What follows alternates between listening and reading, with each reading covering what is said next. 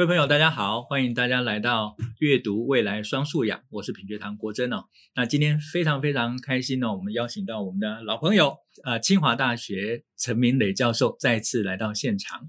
嗨，老师，请跟大家打招呼。好，听众朋友，大家好。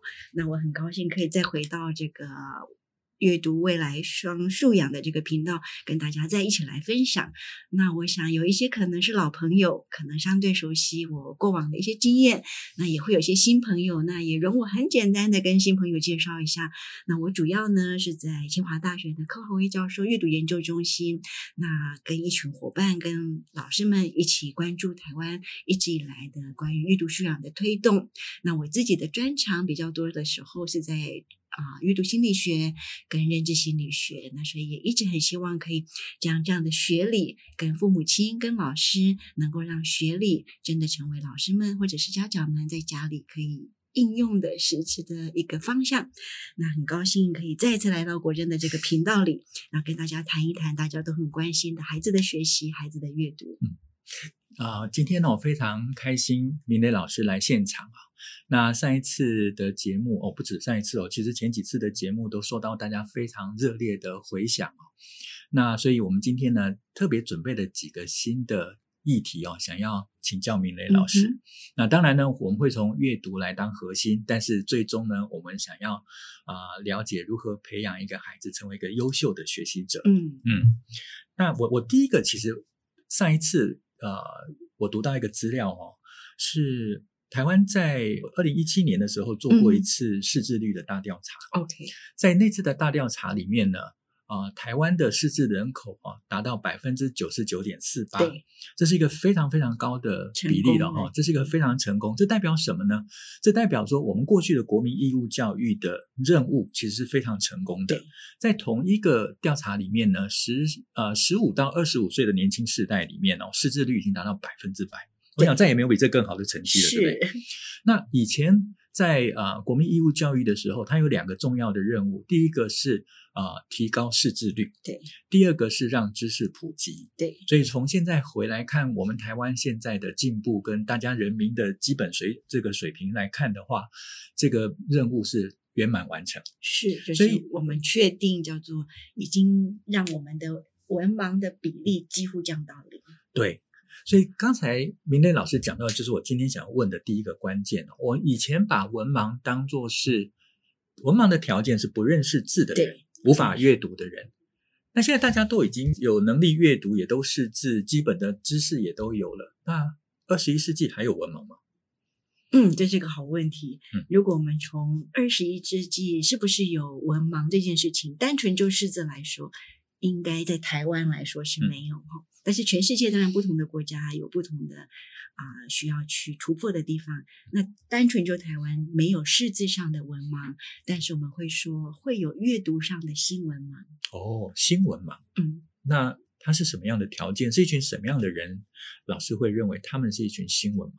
好，那在这个刚刚国珍提到了，我们内政部有做个调查，所以其实当他可以做调查，就表示他可以透过问卷，请大家来回答自己的状态，所以大家就一定有感觉，台湾现在的整个知识的传播，或者是知识的累积的速度，嗯，相较于民国六十年来讲，真是不可同日而语。是，所以我们的讯息量非常的多，我们每天可以吸收很多的知识。可以吸收知识，在这样的数位时代里，很有可能成为新闻盲。嗯，所以这个时候我们说的新闻盲，其实是指说，他是蛮容易就把讯息接收进来，然后就传递给别人。嗯嗯嗯，就好像我们看到很多人在整个社群里，我收到了，我就赶快的跟大家分享。嗯嗯嗯，那这个分享的过程里，他似乎其实他并没有真的去。阅读这个动作，就是。他可以读出每一个字，但是他已经没有办法再进一步去思考，那这里面的知识的真或者是假，嗯，所以这个时候呢，我们会用啊新的文盲来思考这件事情。如果用我们最近比较切身有感受的所谓的通货膨胀的概念，嗯，啊，民国六十年代，像在我的年代里。三块钱是可以买得到一碗豆花。哦，对哦，OK，是哦，对。但是我相信现在没有人会怀疑 三块钱去哪里买什么。现在要五十五块，我这个礼拜 六才去吃豆花。对，所以这个时候用一样的道理来思考文盲的概念。如果你只有认得字，就好像你在民国六十年代，嗯、你拥有这三块钱，你是可以买到豆花，或者在我们的年代，你可以买到蜜番薯。哦、是。但是你现在如果仍然只有三块钱，是，就是你仍然只有“是”的每一个字，是。那么你不足以买上现在所需要的，叫做拥有识字能力，而可以在你的那个世代里，因为识字能力而有力量。是。所以，当我们说新闻盲，是指他虽然识字了，嗯，可在我们这个年代里，他没有力量，是因为他没有办法判断线索的真假，是他没有办法去提倡新的看法，所以他没有力量，仍然是是被遮住的，是。因为我们当时说文盲，就是他因为文字上面的盲目，嗯，没有办法有力量，嗯，所以这个时候，从现在的年代，嗯，我们很乐见识字率普及，嗯，所以我们也很希望从通膨的角度，重新一起跟爸爸。妈妈跟老师来思考，如果的确会通膨，嗯，那的确有这个新文盲，那我们可以一起做什么？明白。所以刚才老师所说的，我觉得是一个非常鲜活的例子，就是我们的能力在现代的这个通膨时代其实是贬值的，非常好，对，我这样有理解能力吗？哎，非常好。好，所以原来有的能力可以获得的知识，在现在这个对跟那个力量，在这个时代。已经不再具备同等的力量跟价值了。对，对，我觉得用通膨可能很容易，因为最近大家一定很有感受。对啊，超有感受的。对，一碗豆花，对，我小时候五块钱，现在真的五十五块钱呢。小时候五块钱可以买很多，很多哎，五块钱在口袋里面走路已经有风哎。好，哎，但这里面就出现一个有趣的问题哈、哦。的确，如果说阅读这个能力在现在以通膨来讲，它是一个。呃，力量在贬值的状态下面，那在这种充满新文盲的这种社会里面，一般在公共事务上面的沟通，是不是会产生过去无法想象的问题？那这些问题呃会造成什么样的后果？我举一个简单的观察，就是现在的孩子哈。好像他分享的速度比他理解的速度快，嗯哼，就觉得说哦，这个很有趣，或这个好像很有道理，或者这个也没有明辨他到底是不是一个呃广告上面的一种手法，他就很快的把这样子的讯息传递出去了。对，嗯，那像这样子的情况，在新闻盲普遍存在的社会里面，还有什么样的问题可能发生？OK，那当然，因为刚刚国珍有提到说内政部有调查识字率，所以的确我们现在多数国家可能很难调查我们真的有多少新闻盲。对啊，但是我们可以啊，比如说现在在我们线上听我们的广播的朋友们，你可以这样想：你身边有多少人很容易传，就是他觉得还不错的讯息给你，然后你呢看了之后你就很容易再传出去。嗯，那这个过程当中，你就可以想。这个动作其实就很像某一种啊、呃、力量的，就是你好像主动就把那个力量交出来，嗯，你好像自己就会觉得 OK，你好像成为只是一个在这样的一个数位载具如此丰富的时代里，你让自己成为只是讯息的叫做过渡的那个人，嗯嗯，而不是一个拥有主动力量的人，嗯，就是。讯息不会在这里，不会在你这里。比如说，假的讯息不会在你这边停下来。嗯，好的讯息不会因为你的消化而更优。嗯，所以这个时候呢，如果我们要问说，假如我们先假设大家或多或少在疲累的时候，嗯，可能是一个不假思索传递讯息。对，我们如果说疲累的时候，但是当我们真的想要回到一个社会共同福祉，我们要因为。有知识而共同有社会福祉，那这样的状况下，其实这样的不断的当做一个过度传播者，嗯，他的第一个问题就会可能导致的就是我们不太能够再就重要的公共议题产生对话。嗯，是，就是说，因为呢，当我们会不假思索的做这个传播跟过渡。我们的第一个想要跟大家分享的就是，大家都感受到了演算法成为了我们最好的朋友。是，那演算法成为我们最好的朋友的过程当中，其实演算法就会不断的推播给你你本来就相信的事情。嗯，它不断的告诉你某个议题的方向是 A 或者是 B。嗯，那在以往没有这样子的演算法的过程里，你可能还会偶尔看得到 B 那个角度。嗯，那现在如果你一直在这个演算法里，你不断的扩散，那都是扩散 A 这个角度。嗯，那么，所以最严重的第一个现象跟后果就是，我们得来不易的民主。就会消失，嗯，因为大家不太能够再就公共议题做讨论。嗯嗯，嗯，那如果回到我们年幼的孩子，那对年轻的小朋友，比如说爸爸妈妈可能会感觉到像抖音，嗯，那抖音上面他们其实也有各式各样的类型的抖音，嗯，那你会发现你的孩子就会不断的在某一个演算法的帮助之下，它就固定吸收某一类型的知识系统，是，所以这个时候。我们从刚刚的分享里就会知道，在这个一个数位时代里，加上演算法的帮助之下，如果你的阅读能力没有随着时代更新你的实质力量，嗯、就是说你的阅读能力没有伴随一个思考能力，嗯、那这个时候你只是识字，嗯，说穿了，嗯，就是会让我们的公共事务跟你自己的日常生活都会变得很单面相，是。就是最早很早以前曾经有过一个社会学家写过的单向的人，单向度的人，嗯、对，哎，那这个那个是在民国八十年代很有名的书。嗯、那我们现在大概比起当时是会更加剧烈，嗯，因为在演算法跟这样的不假思索的这种大家都在疲累的状态下的新闻盲的状态，嗯，那种单向度的担保，嗯，对我们很重要的这种民主社会是。会是一个很大的冲击。是，我觉得刚才明磊老师的提醒哦很重要，因为的确我们现在每一天生活的环境里面，因为讯息太过于多元，而且呃事件常常很复杂，那我们如果失去了在阅读中进行思考的能力，到后来我们就会仰赖别人所给的答案。对，那呃别人能够给答案，他就能够借由答案去操控结果，是，所以我们就变成是一个可以操控理解的时代。或者是说他操控这些新闻盲，因为新闻盲并没有处理理解的层次。是是是，嗯，而且这个就让我联想到柯华威老师曾经在聊天的时候讲过一句话，就他第一次我们碰面的时候，他提醒一个啊，在阅读上面一个非常深刻的思考。他说，呃，阅读素养为什么那么重要？是因为阅读是一种人权。我第一次听到那句话，我其实全身起鸡皮疙瘩。然后当时是一个懵懵懂懂的概念。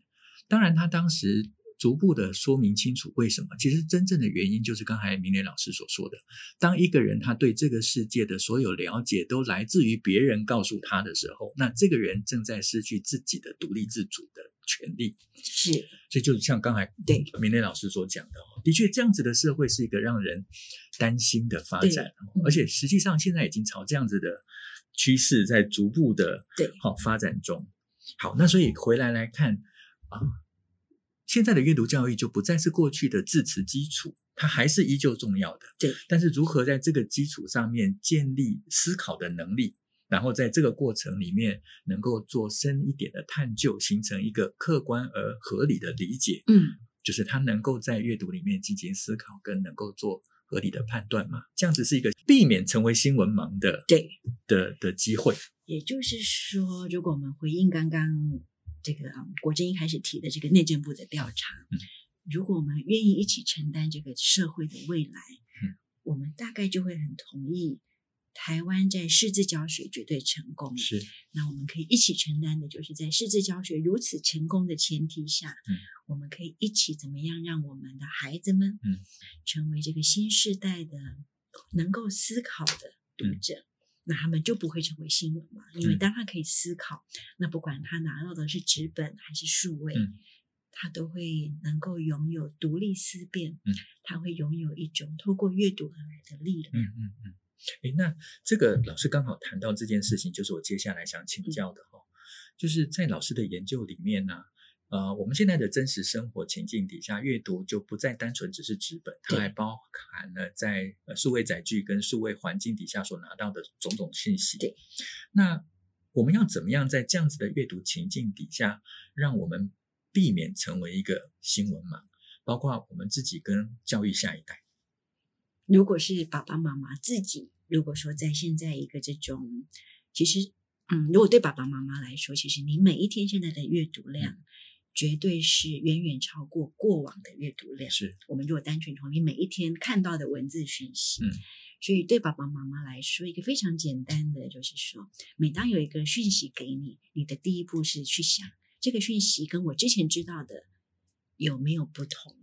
嗯，所以举个例子来说，很多妈妈可能你每天就会收到补习班给你的各种讯息。对，有的时候我们乍看那个讯息，我们的心就会被感动或者被影响。嗯，这个时候其实你只要稍微停下来想，嗯，这个你本来知不知道？嗯，还是他只是换句话说？哦，OK。所以一旦你可以停下来想，就发现，嗯，那他又推波给你一样的。嗯所以，当你拒绝一次，演算法就会知道他没有办法再给你这件事情。OK，是。所以，第一步对爸爸妈妈来说，每当你看到一个讯息，你可以跟自己很快的确定说，这个我本来知不知道？嗯，其实很多时候你本来是知道。嗯，OK。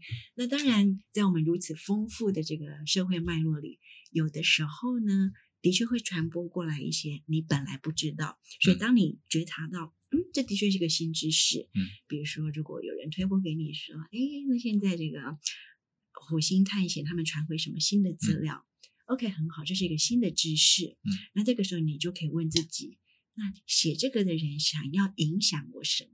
哦，okay，你只要问这件事情，因为事情，嗯，事情不在于你知道什么，嗯，而是你可以去想，那他想说服你什么？嗯。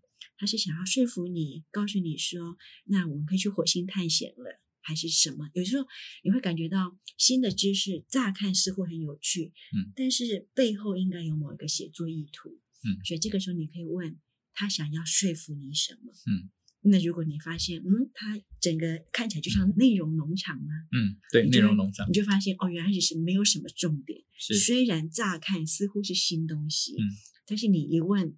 他想要说服你什么？似乎没有一个写作立场，嗯，你就可以知道，嗯，那你也不用再接受他，嗯。所以这样两个路径，我们觉得是有机会让爸爸妈妈在忙碌的生活里，不会成为一个新闻盲。嗯嗯嗯，大概这两个是，哎，所以听起来很像呃老师的专业领域里面一个啊、呃、认知科学里面所谈到的自我监控。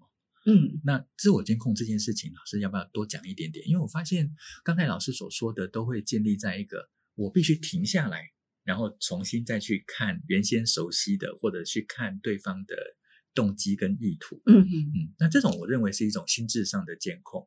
对，嗯，好，那因为国珍就是也是很有素养，就是他一听就知道我们在谈的是我们在大脑里其实是有一个所谓的。知道自己知道什么跟不知道什么，对，那就是最早期大家说的后设认知。对，那刚刚国珍用了一个更好的词，让大家说就是我可以自己监控自己的认知状态。嗯。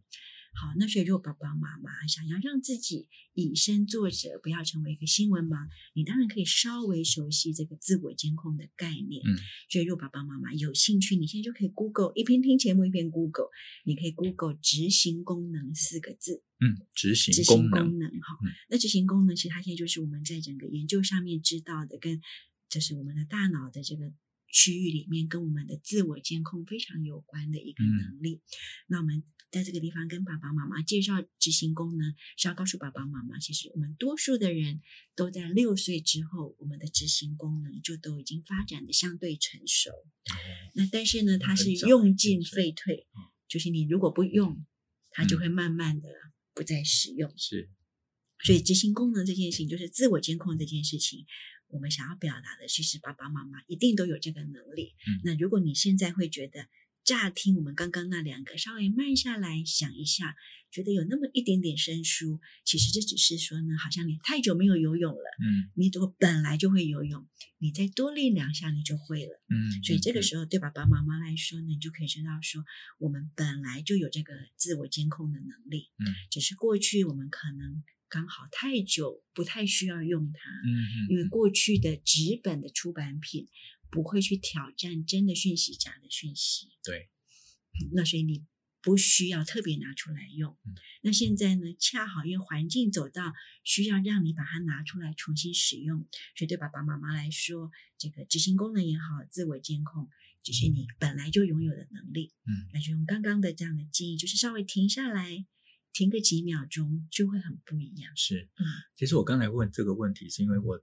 不同场次的演讲都有老师或者爸妈妈妈特别问我关于自我监控这件事情，嗯、所以我才会想说借这个机会让明廉老师多做一点说明哦。嗯、我想透过明廉老师的解释哦，我们对这样子的新的名词就会有一个新的学习，然后就有了理解。对，这就是一种阅读素养，对不对？好，OK，好。那刚才我们谈到的是爸爸妈妈，对不对？那教育现场呢，对于老师来讲，现在在整个啊、呃、课程上面。尤其教育部透过生生有平板要落实的，就是纸本跟数位的双素养学习。嗯、那如何透过学校的呃教学现场跟相关的材料来培养我们在数位时代的阅读理解能力呢？OK，好，那的确，大家如果关心教育，一定会知道台湾现在真的是进入了一个非常重要的新的里程碑，就是啊、行政院那边非常嗯诚恳，他们其实在。在生生有平板之前，先在学校里布置完成了所有的网络的环境，然后软体到位，硬体到位，其实不外乎就是希望让我们的下一代，并不是说啊完全暴露在这个网络的风险之下。就是你如果没有正确的教孩子在数位时代里，知道如何在数位时代里做阅读跟思考。那一味的保护或者一味不使用，其实对孩子来说是增加他的暴露风险。嗯、好，那所以刚刚国珍提到说，现在教育部给了所谓的生生可以用平板，对，那所以这个时候呢，我们就会一起跟老师站在同一阵线上。嗯，所以站在同一阵线上，就是对很多的老师来说，这个时候整个教学的更替，嗯。是非常剧烈的，因为在本来的课本之外，我如果要让生生有平板的这个平板跟我的课本叠在一起，嗯，那个前提就是要一起来思考，在我的教学时间不变，嗯，我的教学进度也不能动的状况下，嗯，那我这个生生有平板到底是帮助我的教学，还是打扰我的教学？哦，是。对老师们来说，因为当我的教学时间，比如说，假设我们用国中的国文老师，我固定就是这么多节数，嗯，那所以这个时候这么多节数里面，如果我们要能够平衡我们刚刚说的，可以思考，可以分辨，嗯，那这个时候呢，其实啊，呃，在教学现场，我们就会邀请老师来思考的，就是叫做所谓的教学布局。嗯嗯嗯嗯嗯。教学布局就是说，当我们要设计一个课程，我们其实一定会安排好我们如何来推演我们，就是推进我们的教学的进度。所以这个时候，我们邀请老师们思考的，就会是在教学布局上面，我们有一个这样简单的一个建议。嗯，一定是从纸本到数位。哦，OK。然后接着再从单个文本到多个文本，嗯嗯，那我们称为一个叫做教学布局。嗯，那为什么我们邀请老师从纸本到数位？是因为呢，在载具的使用上，当文字放在纸本上面，嗯，跟文字放在数位上面，我们在认知的历程上面，纸本的吸收的状态。还是会比数位的吸收的状态来得好。嗯，好，那这个时候，所以因为有这个前提，所以在教学布局上面，我们会邀请老师从纸本到数位。嗯嗯。那但是如果有的老师你们有多一点点的嗯概念，就会再多一个讯息，就是如果我们一样是把文字讯息再分出有所谓的故事类，嗯，跟有讯息类，嗯，那么这个所谓的。萤幕劣势效应，就是说数位载具所产生的荧幕劣势效应，是在说明文类特别明显。嗯嗯嗯，就是在故事类，它的影响力就没有那么明显。嗯嗯嗯。所以呢，因为我们是在教学现场，在教学现场，因为通常我们会教给学生的都是知识类的新讯息。嗯。所以这个时候，因为研究资料告诉我们，在这种载具的承载上面，一旦你是需要新的知识。是比较说明类的知识，它就必然会有所谓的荧幕练习效应。所以这个时候在教学布局上，先透过你的纸本，给出你的这个学习主题的学科重要的基础知识概念。嗯，我们称为叫做这个学科的啊基础原则的文本。嗯，你可以放在纸本上。嗯嗯，那你有了这个基础纸本的概念之后，你再让孩子到数位去做学习的时候，就会有机会化解荧幕劣势效应。所以在教学布局上，我们才会邀请老师要从纸本到数位。嗯嗯，好。然后接着呢，如果要成为所谓的化解成为新闻盲，嗯、好像我们刚刚跟爸爸妈妈说，你看到一个讯息，就要去想这个讯息跟你之前知道的差别在哪里。嗯、那这个动作如果转成教学现场，就是我们说的从单文本到多文本，嗯，你就可以让学生先读第一个纸本，他上来读第二个数位的时候，他就可以问。这个数位的讯息跟刚刚的纸本讯息差别在哪里？嗯，所以这个时候可以透过这样的从单文本到多文本，嗯、就可以回扣我们刚刚跟爸爸妈妈分享的那个概念。是，那这个时候其实对我们正在学习透过阅读学新知，透过阅读成为可以思考的年轻学生，嗯、这样的教学布局看起来是有机会帮助我们的孩子，嗯，提早成为数位时代里。一个我们说的，又可以兼顾纸本，嗯，又可以兼顾数位，嗯，然后可以在这个时代里真的学习知识的学学生。哇！我每次跟明磊老师聊天哦，我都觉得我一直很快速，而且是很深入的去学习到很多新的在阅读上的知识哈。嗯。那同时我，我我会说，对我来讲是一个很有帮助的学习，是因为我会很快把我的经验跟老师所说的连接在一起。刚才老师所讲的这个数位的啊阅读跟纸本的阅读哈，在我的生活里面刚好就是我常常在读一篇文章的时候，或读一本书的时候，嗯、那当然我旁边就会有电脑。对，那我读到什么地方，我觉得哎好像看不太懂，或者是他讲这个什么是不知道的，我赶快就在网络上面找，去找到一些快速的找到相关的资料，帮助我了解他在讲的这个概念、嗯、或者是这个字词是什么意思。那我就又会回到文本上面。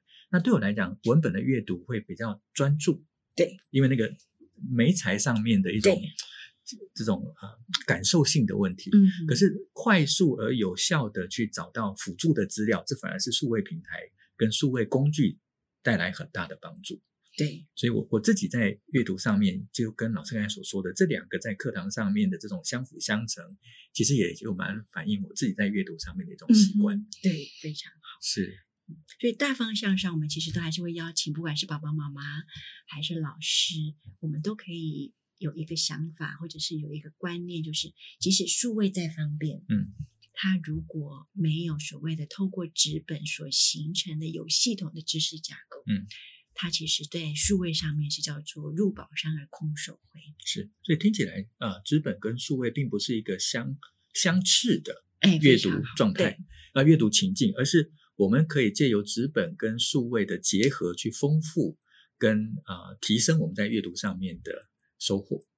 对，所以我们才会用双数养，就是说它其实互不偏废，嗯、它应该是叫做鱼帮水，水帮鱼。嗯，它是两个互惠。好，刚才明蕾老师的分享哦，让我想到未来学大师 Elvin Toffler 所讲的一段话。他在那段话里面是这么说：“他说，二十一世纪的文盲将不是那些不会写字跟阅读的人，嗯、而是那一些无法学习、不愿意学习、跟不重新学习的人。”那我想，刚才明蕾老师所讲的一个关键，就是我们过去的文盲不再是那些识字的问题，对，而有一批新的文盲正在诞生中，而且已经开始普遍存在着这个世界。它就是那些无法在阅读里面。形成学习、形成探讨，并且能够建立自己独立思考观点的这群人。嗯、对、嗯，所以希望我们的所有努力跟啊、呃、各位爸爸妈妈的关注哦，能够让我们的孩子都成为这个时代的优学者，具备良好阅读素养跟学习能力的孩子哦。那今天呢，我们非常非常谢谢明磊老师能够再一次到现场。那很快的，我们就会有第二次跟明磊老师的访谈。嗯，没问题，也谢谢大家花时间听我们的这个对话跟分享。对我来讲太好了。好，那也祝福大家日子都平安跟健康。是，好，拜拜，拜拜。